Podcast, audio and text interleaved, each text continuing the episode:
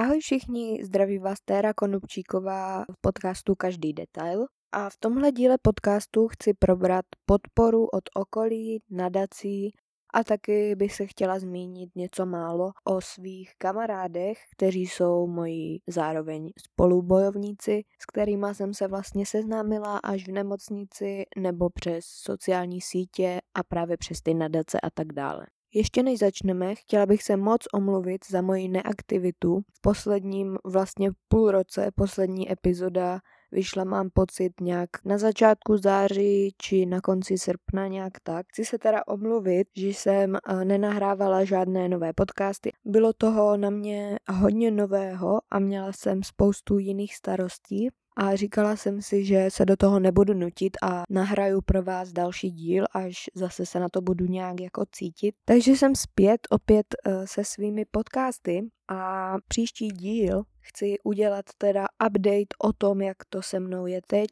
co je nového, a tak podobně, co se všechno stalo za ten půl rok, co jsem nebyla aktivní. Někteří z vás, kteří mě sledují na mých sociálních sítích, které najdete v odkaze v tomhle podcastu, nebo když si vyhledáte konupčíková.tera, tak pokud mě zde už sledujete, tak někteří asi víte, co se se mnou dělo a tak, takže doporučuji všem sledovat, protože tam dávám hodně updateů z mého života a různé zajímavé věci, takže určitě mě sledujte. Dále bych chtěla moc, moc poděkovat za poslouchání tohohle podcastu i přes tu moji neaktivitu. Když byl Spotify v rap na konci roku, tak jsem zjistila, že mám spoustu nových posluchačů a lidí, co se asi zajímají také o toto téma a jsem moc ráda, že vás tohle baví a budu se snažit teďka více aktivněji v tomhle pokračovat. Když se teda vrhneme na téma tohohle dílu podcastu, tak jako první bych chtěla zmínit podporu od mého okolí, protože to byla neskutečná podpora a stále je samozřejmě. Všichni byli vždycky nesmírně ochotní pomoct a udělat pro mě cokoliv, co bylo potřeba, ať už finančně, anebo hlavně taky teda psychicky, protože po psychické stránce, jak už víte možná z minulých dílů, jsem na tom taky občas nebyla úplně dobře. Tak v tomhle všem mi hlavně moje okolí, rodina a nebo kamarádi a tak, tak mi v tomhle neskutečně moc pomohli, za což jsem jim strašně moc věčná. Celá tahle situace ohledně mojí leukémie byla finančně náročná, což uh, stále není konec, takže stále občas to takové je. Mamka během mojí intenzivní léčby, což byl cca rok, tak nechodila celou dobu do práce, tím pádem se nám zmenšily v domácnosti příjmy a taťka chodil do práce tak nějak jako když byla ta možnost, protože mám další tři sourozence, o které se bylo potřeba starat, jako jsou všichni mladší, takže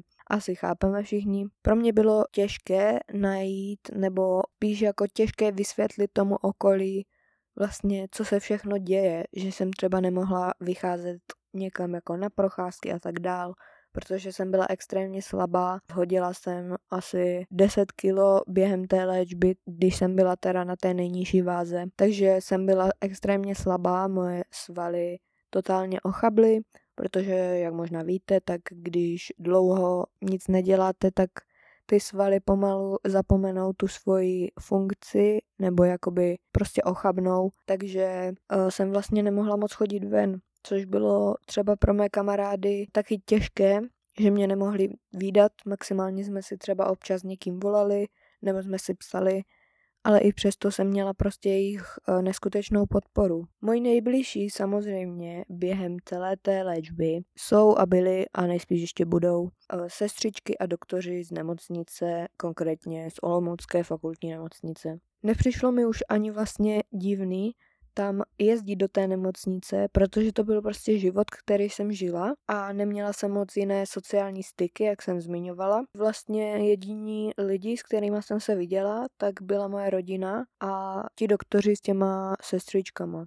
Ty sestřičky se o mě 24-7 starali, jako jsou naprosto úžasní, to vám můžu říct takhle klidně veřejně. Ti se prostě o mě starali pořád a byli naprosto skvělí. A vlastně tam na tom oddělení 21b, eh, hematoonkologickém dětském, tak tam to není jak když si představíte v nemocnici, že, si ta, že tam někde ležíte celý den prostě na posteli a jako doktoři většinou nejsou moc jako milí a takto na vás, tak tady to je přesně naopak, tady prostě se snaží s váma nějak jako propojit a dělat věci, co třeba obě strany baví, nebo hlavně teda toho pacienta. A jsou v tomhle super jako schovývaví a nápomocní. A byla to vlastně taková druhá rodina, protože jsem tam trávila veškerý svůj čas, ať už v dobrém nebo v blbém, když mi prostě nebylo dobře tak vždycky jako dokázali rozesmát. S čím se teda pojí taková nezisková organizace jménem Zdravotní clown, která každé úterý na oddělení chodí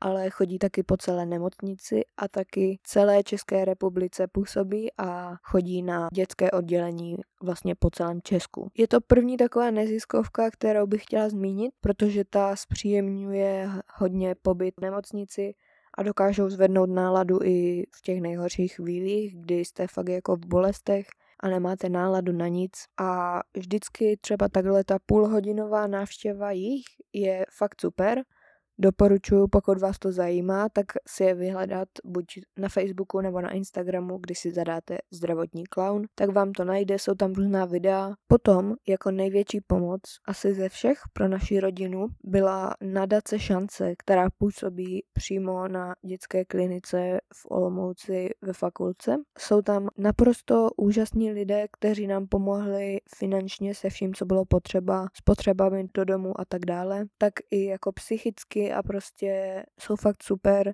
Od nich právě z této nadace jedna mě skvělá, úžasná žena, kterou se tak nějak přezdívá Míša Korálková, tak chodí téměř každý den prostě s těmi dětmi vyrábět různé věci a tvořit. A tohle mě dovedlo k tomu začít víc nějak intenzivněji být jako kreativní a vymýšlet různé věci, co bych mohla vytvořit, hlavně teda z korálku, čemuž jsem se věnovala v nemocnici hrozně moc. No, tak takovýchto úžasných lidí je v šanci hnedka několik. Šance také pořádá několik akcí každý rok, jako například prodej vánočních hvězd nebo pomáhá s prodejem prodejem adventních věnců, které vyrábí právě to naše oddělení 21B, nebo dělá také bruslení a různé prostě akce, takové to podobné, čímž získají vlastně peníze pro pomoc rodinám v podobné situaci, jako jsme třeba my. Šance také dělá nábory do registru dárců kostní dřeně, což je velmi důležitá práce, která zachraňuje životy, ať už dospělým nebo nám dětem, o čemž chci udělat samostatnou epizodu, která nejspíš nebude nějak extrémně dlouhá, ale myslím, že to je potřeba takto zmínit a udělat tomu vlastně celou svoji epizodu, protože by se to tady mohlo nějak zakecat, takže na to se taky můžete v budoucnu někdy těšit. A dále také velká pomoc, která nám chodí každé tři měsíce, je to teda hmotná pomoc, je od nadačního fondu Šance onkoláčkům, kdy nám posílají různé hygienické prostředky do domu, pomůcky a různé věci, co nám ulehčují prostě práci a život doma. Také zprostředkovávají na Vánoce dětem dárky a e, co je potřeba, tak se na ně vždy můžeme obrátit, takže tahle nadace teda e, nám taky velmi pomáhá. Nesmím zapomenout nadaci, kterou možná znáte, jmenuje se Dobrý anděl. Každý se může stát dobrým andělem a poslat libovolnou částku, kterou pak nadace od všech těch eh, dobrých andělů sečte a rozdělí do rodin, co potřebují pomoc. I oni a všichni dobří anděle nám pomáhají zvládat chod domácnosti a ulehčují nám každodenní život, což tady říkám už po několikát a nejspíš to ještě několikrát taky řeknu ale vážně tomu tak je a bez těchto lidí a nadací a podobně eh, bychom to měli velmi jako mnohem složitější. Takže Dobrý anděl, taky velmi důležitá nadace. Když jsem přišla o vlasy, Nevěděla jsem první, co na té hlavě budu nosit, protože například kvalitní paruky jsou strašně moc drahý a nebo jsem jako věděla, že nějaký šátky, jenže jsem se bála, jak budu vypadat, že budu vypadat jak vajíčko a podobně. Takže se jsme objevili, nebo spíš nám bylo doporučené nové háro, kteří dávají dětem zdarma paruku podle jejich přání z lidských vlasů, takže to není žádné syntetické, eh, jako nic syntetického. Jsou to prostě lidské vlasy a na tuto nadaci může kdokoliv z vás poslat jejich vlasy, pokud byste chtěli nebo měli byste o to zájem nebo se zajímali, tak si to určitě najdete, jmenuje se to teda Nové háro. Fakt jako kdokoliv, jakékoliv barvy vlasů může darovat a oni z toho právě potom někdy udělají paruku pro někoho, kdo přišel o vlasy.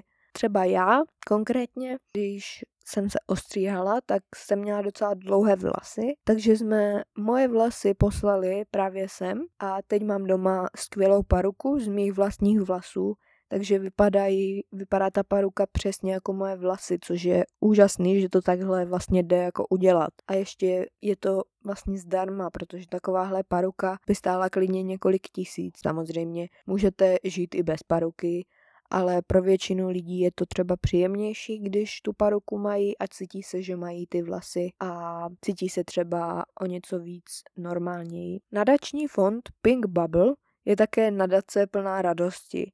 Můžete si přát téměř cokoliv a pomocí jejich stránek, kde zveřejní váš kratší příběh a to, co si přejete, vám na tu konkrétní věc lidé posílají libovolnou částku peněz. A když se tyto peníze vyberou, tak Pink Bubble vám následně předá ten dárek a může to být vážně cokoliv, nemusí, nemusí to být konkrétně nic hmotného, může to být třeba výlet někam nebo že se chcete potkat s někým a tak dál, takže tohle je taky super. Podobně funguje taky zlatá rybka, která vám dokáže splnit jakékoliv přání, ať už je to výlet, zájezd nebo setkání se s někým, hmotné věci, anebo si můžete přát třeba vy za někoho jiného něco, že mu to jakoby dáte jako dárek a je s nimi velmi rychlá a příjemná komunikace a lidé ze Zlaté rybky jsou tak ochotní, ochotní, že pro vás udělají cokoliv, aby se přání splnilo Takovýchto projektů je v České republice spoustu,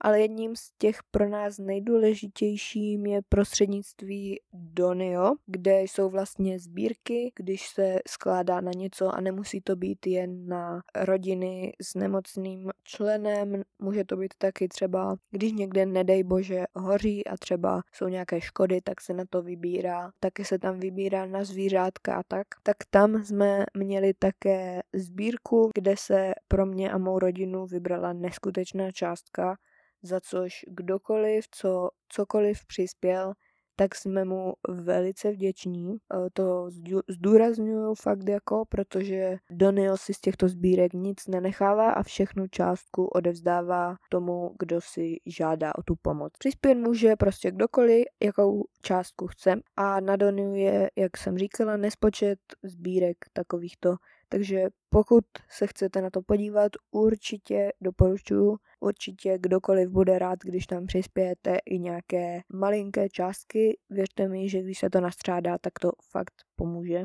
I Doniu bychom chtěli poděkovat, že jsme tam mohli uskutečnit sbírku. Jak jsem říkala, spoustu úžasných nadací, projektů, organizací a lidí nám pomohlo v tomto nelehkém období. Nesmím tím pádem ovšem zapomenout na své kamarády a spolubojovníky z oddělení. Na oddělení je několik malých dušiček bojujících o život a o zdraví. Jsou to neskutečně silní lidé, co i přes tu strašnou bolest všechno zvládnou a ještě dokáží podpořit ostatní. Když moje kamarádka Adinka zjistila svou nemoc, taky leukémii, hned jsem věděla, že si budeme rozumět, protože taky tancovala jako já a chtěla jsem prostě udělat cokoliv, abych jí zpříjemnila těch prvních pár dní po dozvědění se té diagnózy, protože jsem už věděla, jaké to je.